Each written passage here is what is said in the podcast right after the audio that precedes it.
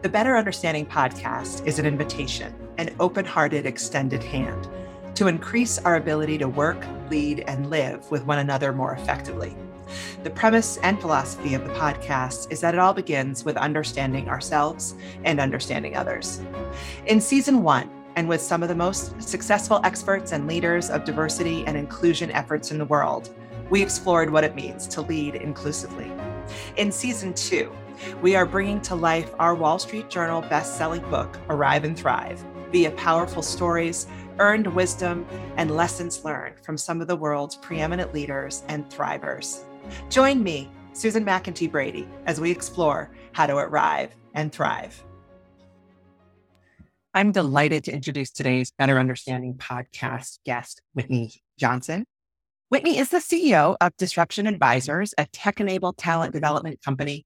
She was named the twenty twenty-one Top ten Business Thinker by Thinkers fifty, is a globally recognized thought leader, keynote speaker, executive coach, and consultant, a LinkedIn top voice since two thousand nineteen with one point eight million followers. Wow. Whitney is the best-selling author of Smart Growth, How to Grow Your People to Grow Your Company, and the host of Disrupt Yourself, her podcast, which is ranked in the top zero point five percent of listenership of all podcasts.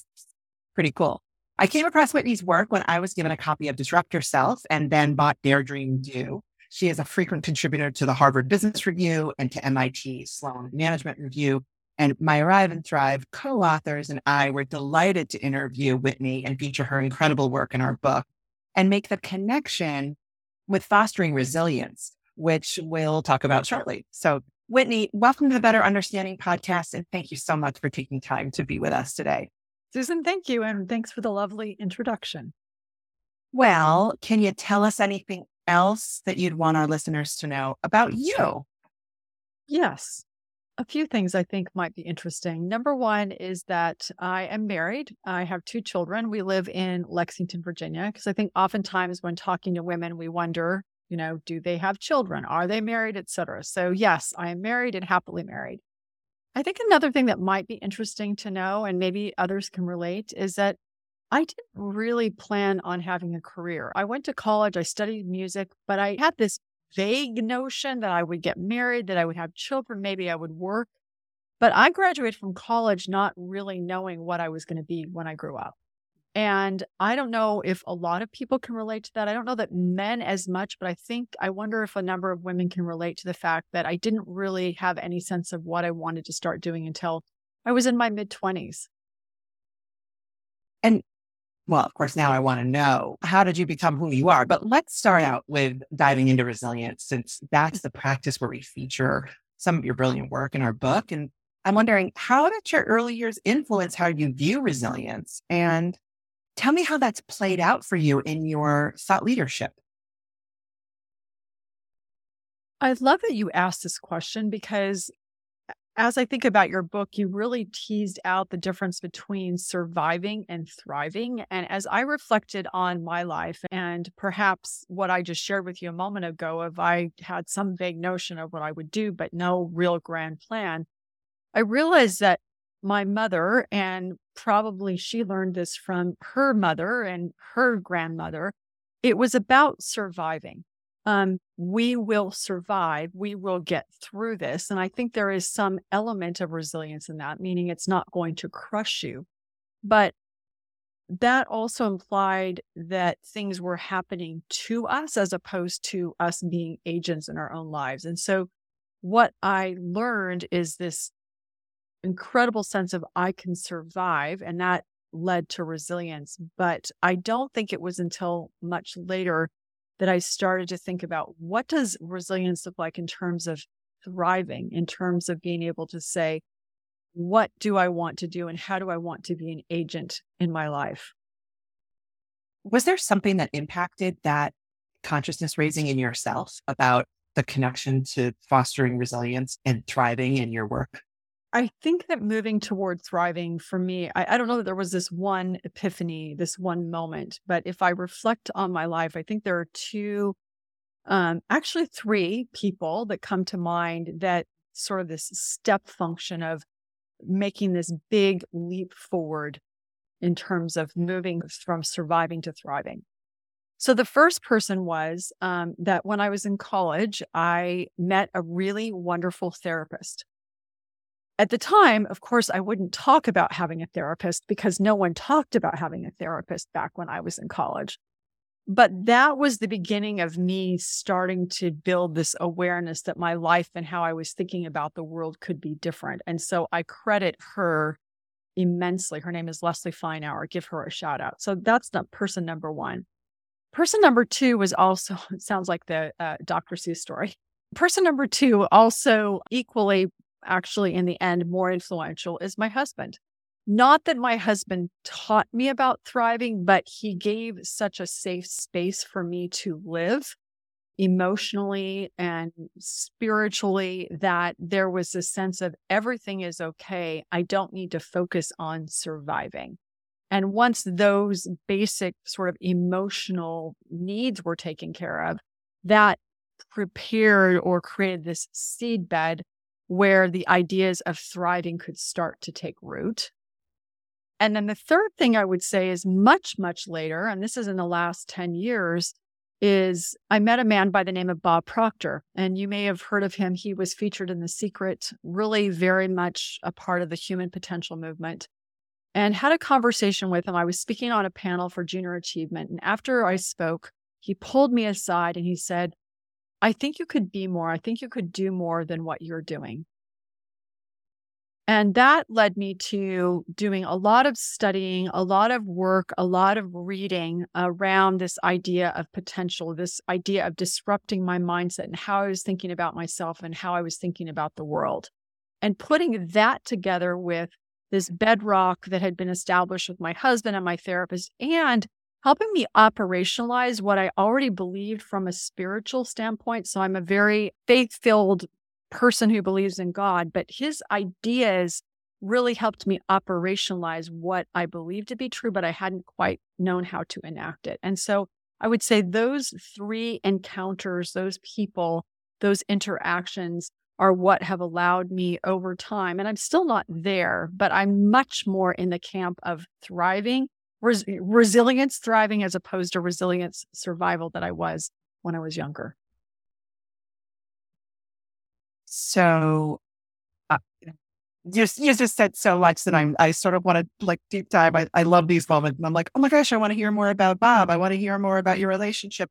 Uh, thank you for sharing the people who influenced you. And the fact, you know, what's, what's coming to mind is as we did the research on resilience and, and even like I'm asked, like you probably are at the end of podcasts and talks, like what's your one tip or what's the thing? And I always say like, we're just not meant to go it alone, you know? And um and and it is the relationships that we form over time that sort of influence our thinking. Let's get to the heart of the matter and give our listeners an idea of the S-curve of learning. And can you briefly explain what this means and and how you can apply that to resilience? Because it's been such a beautiful contribution, certainly has impacted my life, Whitney, and I really want our listening audience to understand. Yeah. The S-curve of learning, one of my favorite subjects. So uh, the S-curve itself was popularized by the sociologist Everett Rogers back in the sixties, and he used it to help us understand how groups change over time. We then applied it at the Disruptive Innovation Fund that I co-founded with Clay Christensen to help us think through investing, how quickly an invest or an innovation would be adopted. As we were investing, I had this insight, this aha, that the S-curve could also help us understand how individuals, not groups, but how individuals change, how we learn and how we grow. And briefly, what it does is if you want to picture in your mind this S, there are three major parts. There's the launch point, which is the base of the S. There's the sweet spot, which is a steep, steep, sleek back of the S. And then there's the top of the S, which is this place of mastery. And so what's happening in your brain, and then I can talk about this from a resilience standpoint, is that when you start something new, your brain is running this model and it's making predictions of what is it going to take to get from the bottom of this S to the top of the S. Well, at the launch point, most of the predictions are inaccurate. And so dopamine, the chemical messenger of delight, it drops. And we have this experience then of feeling thrilled, but also terrified and discouraged and overwhelmed. And it's not that growth isn't happening. It is, but it feels slow. Um, then in the sweet spot, your predictions are increasingly accurate. Your dopamine spikes. You feel these emotional upside surprises. Growth's not only fast, it feels fast. You feel exhilarated. In mastery, the model is working. So your predictions are accurate. But because you're no longer learning, you can start to get bored. So growth is, in fact, slow. So now you have slow and then fast and slow is a very simple visual model of what growth looks like. How does this help you be more resilient? Well, at the launch point, you now understand, I feel awkward. I feel uncomfortable. I feel inept. I feel like an imposter. Yes, you do. Of course you do. This is exactly how you're supposed to feel. And that allows you to be more resilient because you're able to make meaning of the experience that you're having. And it's not that you're not ever going to be good at it. It's just that you're doing something new. It normalizes the experience. The second thing that it does is that when you're in the sweet spot is it allows you to say, okay, everything is working. It's also very helpful for you when you're in mastery because what's happening there is your brain is saying, I need more dopamine. I need to do something new. And I'm about to go do something scary because I'm going to keep climbing or I'm going to jump to a new curve. And that now helps you understand, okay, I'm going to do this, but it's going to be less scary because I understand what growth looks like. And I have this map for what it looks like. And that's going to allow me to hold this space and give myself the courage to do something new. Okay, so as our listeners take this on, and even as I take this on and in and think about the times I've disrupted myself or the times when other circumstances outside me have disrupted me, what's the thing you want leaders to hang on to? What's the thing that, that what's the muscle that goes along that we need to build as we journey mm-hmm. through these stages? I think the muscle that we need to build is that the older we get, the more we can insulate ourselves from ever doing anything new, which means we get out of practice of doing new things. Which means things like a pandemic that happened to the world at the same time. We had nearly all of us say, I just got pushed off my S-curve and I have no idea what I'm doing and no, neither does anybody else. And so we we had to develop that muscle again. We had to figure out, how do I navigate doing something new? Because I don't know how to do this because I'm out of practice. And what the S-curve does is it helps you be more resilient. It helps you navigate the new thing because it gives you this map. It gives you this way to trace the emotional arc of growth. It allows you to say, okay, I'm doing this new thing. I feel awkward and uncomfortable. Oh yeah, this is normal. It allows you to say in the sweet spot, it's fast. It's supposed to feel fast. And I also know that when I get at the top of that curve, I'm going to have this experience of I'm really good at this and I can't keep doing it. I need to do something else because I need more dopamine. It now normalizes that experience of you're feeling like, I know I should, maybe I feel like I should want to stay here, but I can't because I need to do something new. So what it does is it helps you develop that muscle that we all need to do something new by giving you this map, by giving you this way to trace the emotional arc of growth so that we will have the courage to do new things.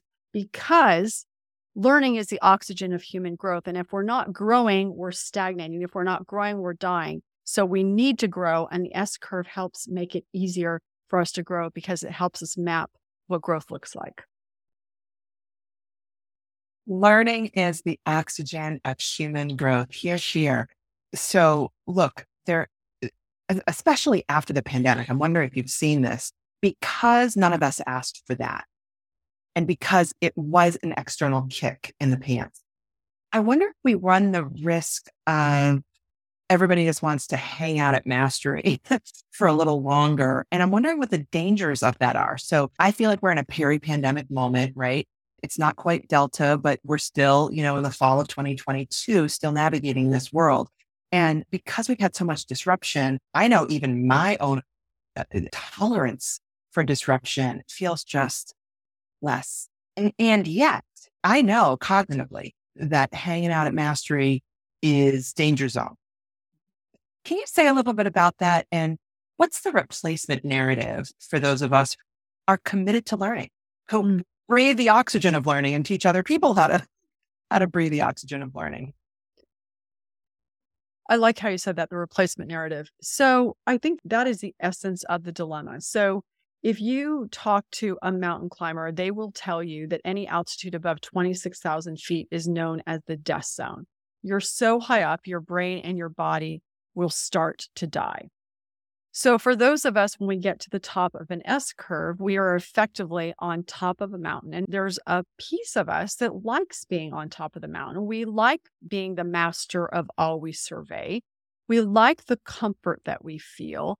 And yet there is something inside of us that also knows that, as I said a moment ago, if we're not growing, we're dying. Our brain absolutely must have more dopamine. And we have that feeling when we're at the top of a curve that if we don't move, that there's something more for us to do on this planet. And so ultimately, we will end up moving. Now, if that still doesn't work, the other way you can reframe it is that we are more motivated by what we lose than by what we gain. This is loss aversion theory.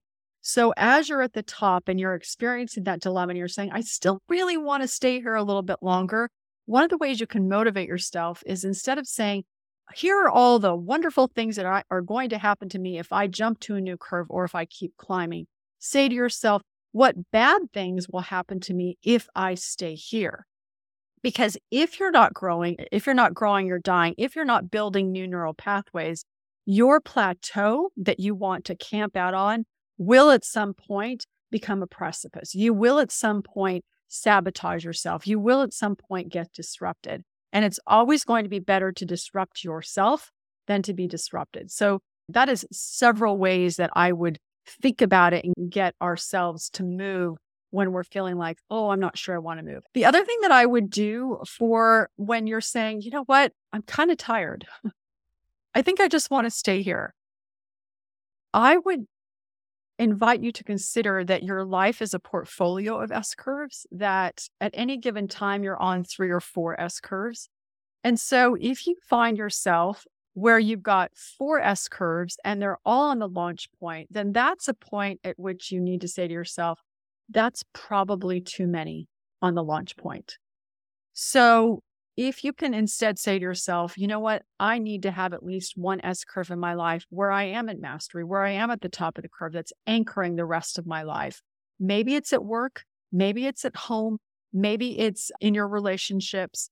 And so that that allow yourself to be there so that can anchor some of the new things that you need to do. Um, you've just moved to a new city. You're caring for an aging parent. Maybe not a good time to take on a new job.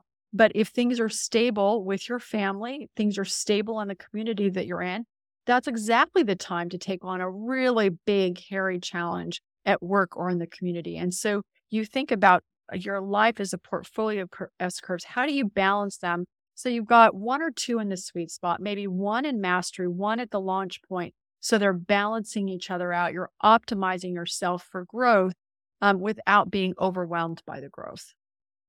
Uh, I, I love the uh, portfolio of S curves. And it reminds me of something I've been thinking about. I've been hearing a lot about it, Whitney, as I talk to people who, when I was a kid, would have been like retirees, you know, I'm not going to name the age because it's too close to mine, who are just actually rediscovering a whole new self, and, and they self-describe as being at the top of their game and excited about what's coming. And I would say they're probably more at their sweet spot than sort of that mastery. And it's so exciting. But I think about this as a mosaic, right? And about the choice point we all want now about our livelihood and about our creativity and about how we give up our gifts and talents is a multitude of things, which I love, a portfolio of S curves. I guess going back to the very practical advice you have is bad things if I stay the same in whatever portion of your portfolio you're looking at. good things if I move. Did I hear that right? Yeah, you did. Yeah. yeah. So loss aversion theory says that we're two point two times more motivated. This is Daniel Kahneman and Amos Tversky. two point two times more motivated by what we lose than by what we gain. And so if we can say to yourselves, okay, uh, bad things are going to happen to me if I just stay here, that sometimes is um, more motivating. And I'll give you a very simple example, which is if you're preparing, for example, for a speech and you think, if I prepare, then I will give a beautiful, wonderful speech. That might motivate you, but I know for me, I'm more motivated by if I don't prepare and I bomb it, I'm going to feel terrible. So that's a pretty strong motivator for me. I'm wondering if they've ever done research that is stuff by gender, because my experience working with women is it's more than two point two times motivated by what they lose than what they gain. The fear factor. We did do some research, as you know, for the book, some lit review and research on if women are more risk adverse than men. And, and frankly, there are different ways women take risks than men.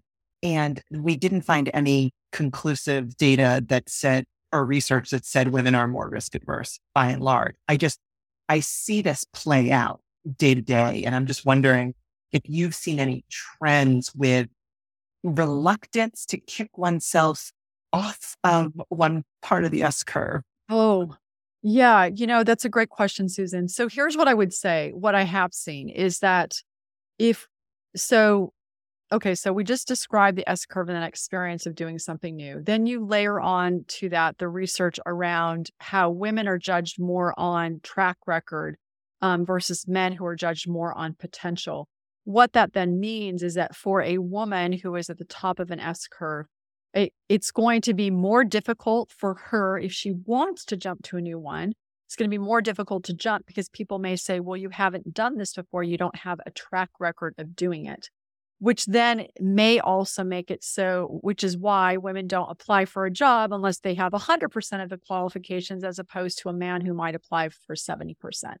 So I think one of the things that you can do when you have a woman working for you, whether you're a woman or a man, one of the biggest gifts that you can give them when you, you perceive that they are at the top of a curve where it is time for them to do something new, don't assume that if they want to jump, that they will. Maybe the biggest gift you can give to them is say, I see you. I see the good work that you are doing. I know what the research says is everybody's going to judge you on track record. So you're going to think you need to wait and everybody else is going to think you need to wait. So I'm just going to kick you off this curve and open up the door, create a sponsorship opportunity, or be a sponsor of you for that next S curve. So just to elaborate, you mentioned a couple of the biggest biases about women at work. And I want to underscore for our listeners that the performance and the evaluation bias and a promotion bias for women is a very real thing. And then women inherit it. And I remind women, I want to remind everybody now, uh, if you haven't done it before, you're not supposed to know how. And that gap of risk, that gap of the face plant is always more daunting in our minds than it is in reality. When I press people on, what was it like? Did you fall? Did you really hurt yourself when you took that risk? It's usually, well, no, no. we don't go it alone. Um, Which is why that because of all of that, that the other reason that thing that happens is that's why at the launch point, women can tend to be super, super perfectionistic because they know that they're being judged on the track record. And so one of the ways through that is to allow yourself to be in this place of not performing, but learning. What am I learning? What am I learning? How am I experimenting? Because that will allow you. I'm back to this idea of dopamine is doing these small experiments to, if you're in hyper learning mode, that gets you through the perfectionism, that gets you through the imposter syndrome. That allows you to build that momentum to tip into the sweet spot. So switching gears a little around between the connection of resilience and thriving, mm-hmm. uh, I just want to underscore the premise for thriving that Janet Lynn and I put forth, as you know, is that it's it's a continual experience. There's not like this destination called, I will thrive when I get there, because life happens and things happen like pandemics and relationships change and all that jazz. When you think about how you have noticed other leaders create an atmosphere where they can thrive. And when you have experience thriving yourself, are there a few things that you've seen as practices that have been helpful? Mm. Yeah. So I have two thoughts on that. Number one, from a resilience standpoint, and this is something that we've been thinking a lot about from a, so if you think about the S curve, so, you know, think about it as a mountain, like where are you on the mountain? And then you think about what's the weather like, right? That allows it, is it, you know, sunny and breezy, or is it snowing and sleeting?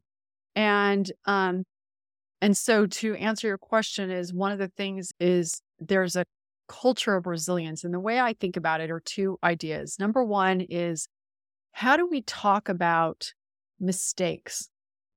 Do we talk about mistakes as, oh, you were bad or you screwed up?